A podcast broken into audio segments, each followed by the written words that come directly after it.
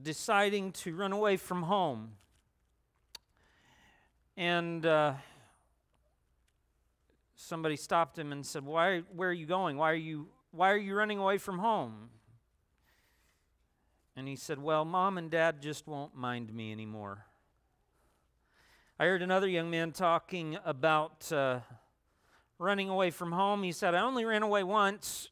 Um, he said, I left at about 3 in the afternoon. But he said I was back by 5:30 and supper was ready. You know, things happen occasionally to make us feel unappreciated and unwanted and um, like we don't belong. And there is a childlike response to some of those incidences that moves us to want to be like a Tom Sawyer type character uh, to say, hmm, I'll show them. I'll just, I'll just run away and then see how they like it. But then there's another side of that, a different perspective. Have you ever experienced the feeling of, of not being comfortable or not at home no matter where you're at? I was thinking, in fact, I, I kind of wanted to sing it tonight, but it's not in our in our book. I can't feel at home in this world anymore.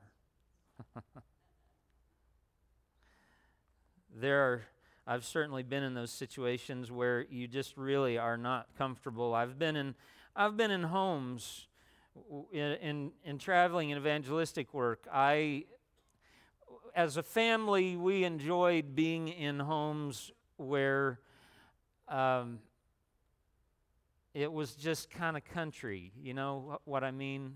We uh, no no pretension, no. Um, nothing too fancy, but just plain down home people with plain down home cooking, and that's just really what made us feel comfortable and at ease.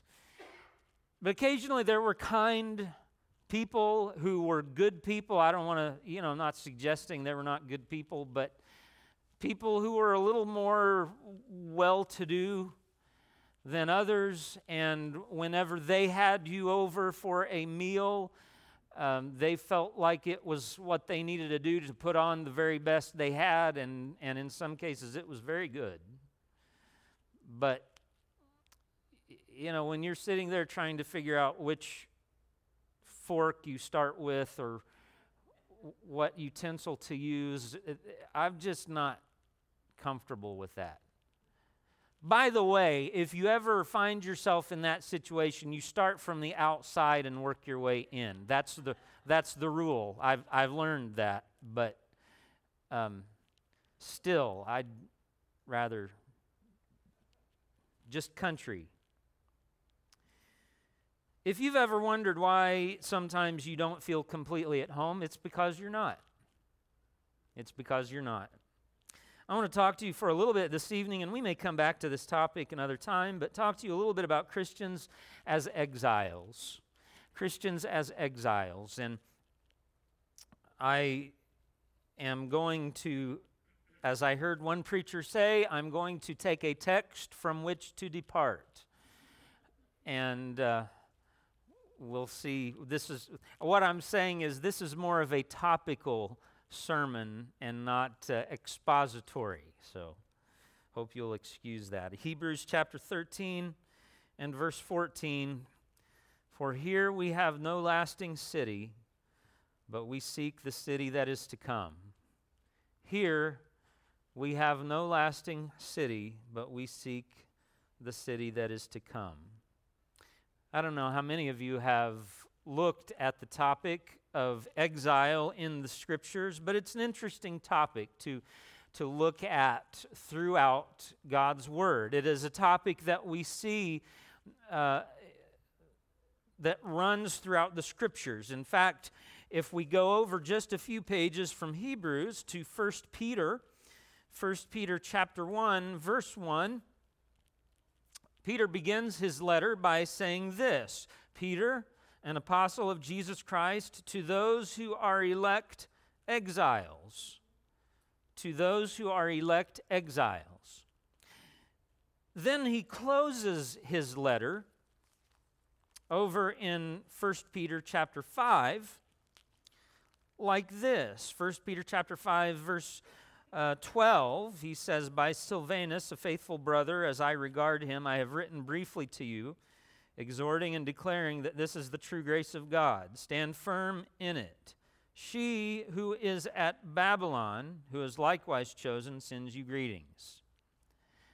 The interesting thing is that Babylon did not exist as a city at the time that Peter was writing his letter. So, what was he saying? Well, he's referencing the Babylonian exile of God's people, the Israelites, that we read about in the Old Testament. He's saying that God's people were known as exiles in the earlier days of Israel's history, and that even then, as Christians, after the birth of the church, and uh, the dispersion. He mentions that in chapter 1 and verse 1, how God's people uh, were, were spread out throughout various parts of the world at that time. Uh, and he says, I'm, I'm writing to you from Babylon. Not the actual Babylon, but the figurative Babylon, the symbolic Babylon. And he's saying to them that we are exiles in this world. We are in a place where we are not at home. You see, an exile is someone who was forced out of their home country and is now living somewhere else. An exile. I could say that I'm an exile from Ohio, but I guess in Ohio I would have said I was an exile from Tennessee. Before that, I don't know, I guess before that I, I was from Indiana. So I've lived in all of those states and traveled through most of the others. So I, I'm not really sure where I belong. Nowhere, really, in this world. But we are exiles. Christians, as exiles, are first of all spiritual exiles. The idea of being an exile begins all the way back in the first book of the Bible, in Genesis. You see, in Genesis chapters 1 and 2, we read about the creation of the world, how God made the world out of nothing and he filled it with plants and animals, and he made man in his own image and gave him dominion. It says, over the fish of the sea, and over the birds of the heavens, and over the livestock, and over every creeping thing. And God blessed the man and the woman, male and female, and God said to them, Be fruitful and multiply, fill the earth and subdue it, and have dominion over the fish of the sea and over the birds of the heavens and over every living thing. Genesis chapter 2:15 says the Lord God took the man and put him in the garden of Eden to work it and keep it. In other words, God says, This is to be your home. This is where you belong. And in this place, I will come to you and will walk with you and talk with you. And the Bible indicates that that was, the, that was what commonly happened. They were in a place where they were comfortable, where they were at home, they were with God, in a relationship with God, and in right relationship with each other. You know, it's interesting how when you get things right this way, you are then able to have things right this way. The vertical relationship, the right relationship with God, helps us to have right relationships with each other. And that was their state until we read about the fall of man in Genesis chapter 3. And they sinned. And the result of that sin, not to go through all of the details, but just to kind of skip to the end, Genesis chapter 3 and verse 22 says, Then the Lord God said, Behold, the man has become like one of us in knowing good and evil. Now, lest he reach out his hand and take also of the tree of life and eat and live forever. Therefore, the Lord God sent him out from the Garden of Eden to work the ground from which he was taken. He drove out the man, and at the east of the Garden of Eden he placed the cherubim and a flaming sword that turned every way to guard the way to the tree of life. In other words, he went into exile from the Garden of Eden, from that place which was meant to be his home where everything that he needed was provided for, where he was in right and intimate relationship with God and with, uh, with each other. And now he's pushed away from that. This now describes the state, the condition into which all of mankind is born into this world. We come into this world in spiritual exile, that is, separated from God. And the rest of the Bible really is a story of recovery. It is, a, it is a story of God working to provide a way for humanity to come out of exile and back home to Himself. There are pictures of this throughout Scripture. In fact, when God gave Moses the instructions for building the tabernacle, all of the, the, uh, the decorations and the, the engraving, everything that was to be in the, uh, in the tabernacle, they were intended to be images that would remind them of the perfect state of paradise that was their original condition when man dwelt with God in the Garden of Eden. In fact, the Bible in Genesis chapter 3, it says he drove out the man, and at the east of the Garden of Eden, he placed the cherubim. So, so the east, God pushed him out. I'm, I know I'm probably not actually pointing east, but just you understand. I am? Oh, okay. All right. Thank you. Uh, I wasn't sure. That's, that was on accident. Um, to the east, they, they left, and at that point, God placed the cherubim with the flaming sword. The, the tabernacle was always to be set up with its interest facing to the east so that whenever those who were worshiping and the priest, whenever they entered in through the entrance of the tabernacle, they were symbolically retracing the steps of Adam and Eve out of the garden and away from that relationship with God, retracing that, that trip back into that place of, of paradise and right relationship with God. And you see that in, in a variety of ways throughout Scripture. Um, and, and we see the, the story of exile as it, as it just continues. Um, it, it kind of begins with Abraham, when God spoke to Abraham and called him to do what? To leave his home and his family and go to a place that I will tell you of when you get there. And Abraham began his mostly nomadic existence to go to a promised land. That story continued with Jacob and Jacob for some time in the land that God promised until, uh, until famine came and they went down to Egypt for 400 years. Again, we find God's people not living in the place where they are intended to live, living rather in exile. And then when God's people become the nation of Israel, again, they live for a period of time in this place where they are in their land, where, where God uh, had, had provided for them, had, had uh, given them this place with houses they didn't have to build and crops they didn't have to plant and all of this.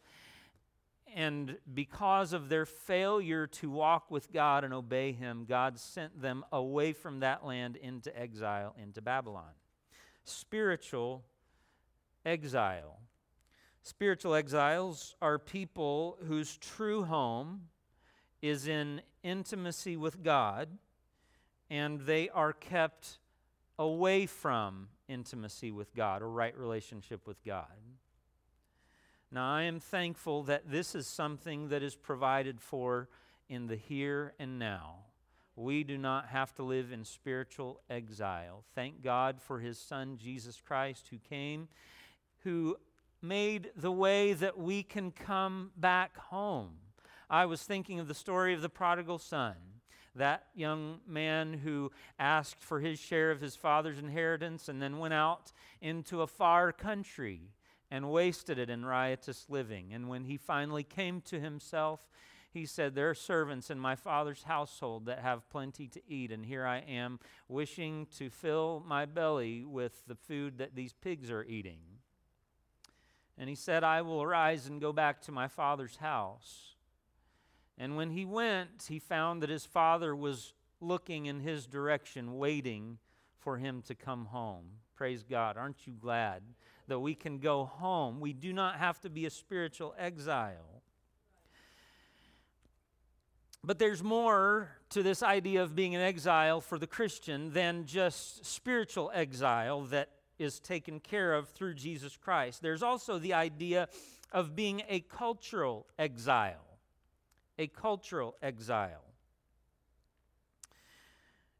I see this first in Noah and his family when we read about the flood in Genesis chapter 6 and then 2 Peter chapter 2 and verse 5 tells us that Noah was a preacher of righteousness. It's interesting how we have to kind of put these details together from various places in the scripture. I went first to Genesis 6 and 7 uh, to read about Noah preaching to the to the people in the area where he lived and warning them about the flood but you don't really find it there but you find it in Second peter in chapter 2 where it says he was a herald or a preacher of righteousness and for 120 years as he was working on his project that god had given him building the ark there were warnings i'm sure not just from the mouth of noah but every every blow of the hammer every, uh, every buzz or grind of the saw as they cut the wood or, or whatever tools they used served to speak to the people around Noah and his family that these people are different over here. Noah, what are you doing? What is that in your driveway? It's a boat. What's a boat? An ark. What's an ark? Well, Noah said, It's going to rain children. It's going to rain. And they said, Rain? What's rain? And all the process of telling the story and trying to explain. And Jesus said that as it was in the days of Noah, so shall it also be in the coming of the Son of Man. That, that people were eating and drinking and marrying and giving in marriage. And I understand that the book of Genesis talks about how wicked and sinful the people of Noah's day were. And I believe they were. But when Jesus spoke about it, it's interesting to me that he did not talk so much about the sinfulness of humanity at that time. He spoke about them just going through their ordinary routines of daily living and the things that people do when they are comfortable and at home. They were eating and drinking and marrying and giving in marriage as if we're just going to be here forever. People, we as Christians cannot afford to get too comfortable in this world. I am confident that that's one of the reasons God gives us sometimes trouble and problems and difficulty in our life. Because if every moment of our life was smooth sailing and we had no problems, we might just get too settled in our lives here, too comfortable in our routines, without any motivation to want to cause us to prepare and look for a better world, a better home. Remember, friends, here we have no continuing city, but we look for a city that is to come. I think about Jacob and his sons in Egypt. Do you remember when Joseph had already gone ahead of his family? I'm not going to go through the story of Joseph, but when finally they were reunited and, and uh, Joseph's family was brought down to Egypt, Jacob and his, and his other sons, and they were shepherds the scripture tells us. And so the the egyptians they were kept separate because the the profession of herding cattle or sheep or whatever animals they had that was was detestable to the egyptians. And so there was this there was this separation. They were kept at a distance. In a sense they were cultural exiles they were in a place where they knew they were not like the people they were around and they could not be at home. I think of Israel in Babylon.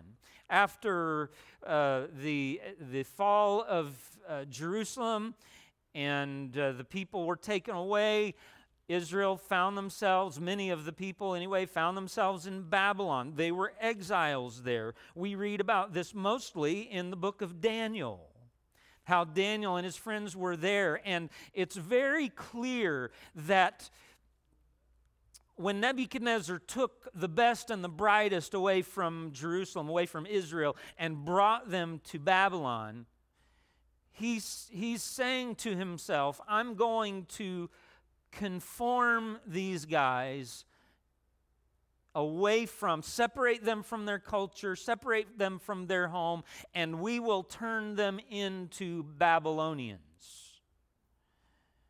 That was, that was the aim, the intention. We're going to give you Babylonian names, and they did. And we're going to give you Babylonian clothes to wear. And they did. We're going to teach you all of the learning and the education of the Babylonians, and they did. But Daniel and his friends only allowed that to go up to a point. When it came to a matter of pressing them into the culture that they found themselves in, and it defiled their conscience, they said, No, we can't go that far. We can't do that. And that was the point at which they became resistant. I think of Psalm 137, where it says, We hung our harps on the willow because we couldn't we didn't we couldn't we didn't have it in our hearts to sing anymore. And our captors said to us sing us one of the songs of zion. Entertain us. Play for us. And they said how can we sing the songs of Zion in a strange land. And that psalm, Psalm 137, goes on to say, If I forget Jerusalem, then let my tongue stick to the roof of my mouth and let my right hand forget its, its profession or the way that it's supposed to work. Um, not an exact quote, of course. But in other words, they're saying, We are not at home here. We don't belong here. And the truth is, friends, there's no solution for this cultural exile in this world. We live every day as cultural exiles. And just like I'm to I want to go to it because I want to make sure that we get the sense of it. It's Psalm 137 Verse 5 If I forget you, O Jerusalem, let my right hand forget its skill. let my tongue stick to the roof of my mouth if I do not remember you, if I do not set Jerusalem above my highest joy. We ought to be saying the same thing about heaven. We ought to be saying the same thing about the kingdom of God, about our eternity with God. That God help us if we ever forget that we don't belong here, we belong to another world, we belong to another kingdom. We're cultural exiles. But we are also exiles in time. In time. What do you mean by that? Philippians chapter 3 and verse 20. The apostle Paul says this. I'll begin begin with verse 17. Brothers, join in imitating me and keep your eyes on those who walk according to the example you have in us. For many of whom I have often told you, and now tell you, even with tears, walk as enemies of the cross of Christ. Their end is destruction, their God is their belly, and they glory in their shame, with minds set on earthly things. But our citizenship is in heaven, and from it we await a Savior, the Lord Jesus Christ. You see, friends, we live in a now but not yet kingdom. A now but not yet kingdom. When Jesus came preaching the gospel of the kingdom, the gospel was this that the kingdom of heaven is at hand. And, and what he was saying is not that it's coming, that it's on its way. He's saying it's here and you can step into it right now. God's kingdom is here. God's kingdom began with Jesus Christ. But there's also another aspect of the kingdom of God that is not yet fulfilled. And so we as Christians live in this time of in betweenness. Yes, we are now a part of God's kingdom, but God's kingdom, while it has begun, has not yet come to fulfillment. It's not yet come to fruition. You see, we live as part of a future kingdom. And in this way, we live as time exiles. Our true home is in a future time period that has not yet come. It is when Jesus returns, but now we are stuck in this time before he returns, this period of in between. And so we are called on to live as kingdom people.